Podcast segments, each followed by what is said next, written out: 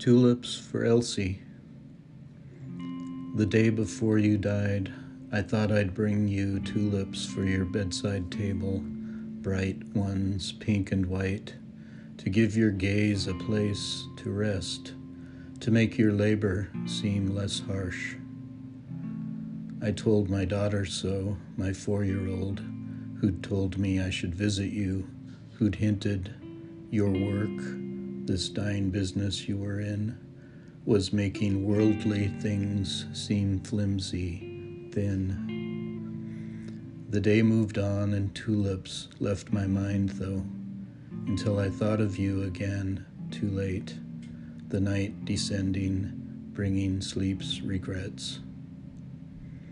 The morning came, and with its obligations distracting me, I let my dream of tulip fields plow under and turned to hear the news.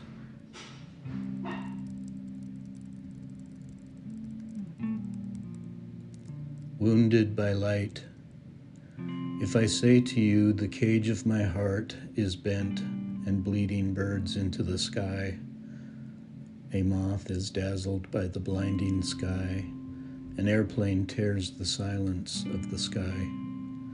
You may empty my words like pebbles from your shoes and walk away. Squint at the horizon through a smudged window. There are moments to exchange for days, for years. Close your eyes and open doors, and falling in the rain will come my name. If someone asks you if you have seen the something she lost, you could say you could make a wish through the window. There are instruments and experiments with many words for many things a moth dusting her wings on a window pane, a bird on a wire, a man on a telephone listening for a voice to speak his name. There is a stepping aside, a turning around, a name withheld like a caged bird. At the end of the day, the sun is in my boots and I walk across a dismal craving. The sky is a seamless puzzle I cannot solve, and it hurts my mind to try to.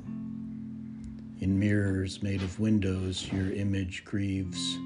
You drop your name like a stone, a sparrow falling, a moth wounded by light.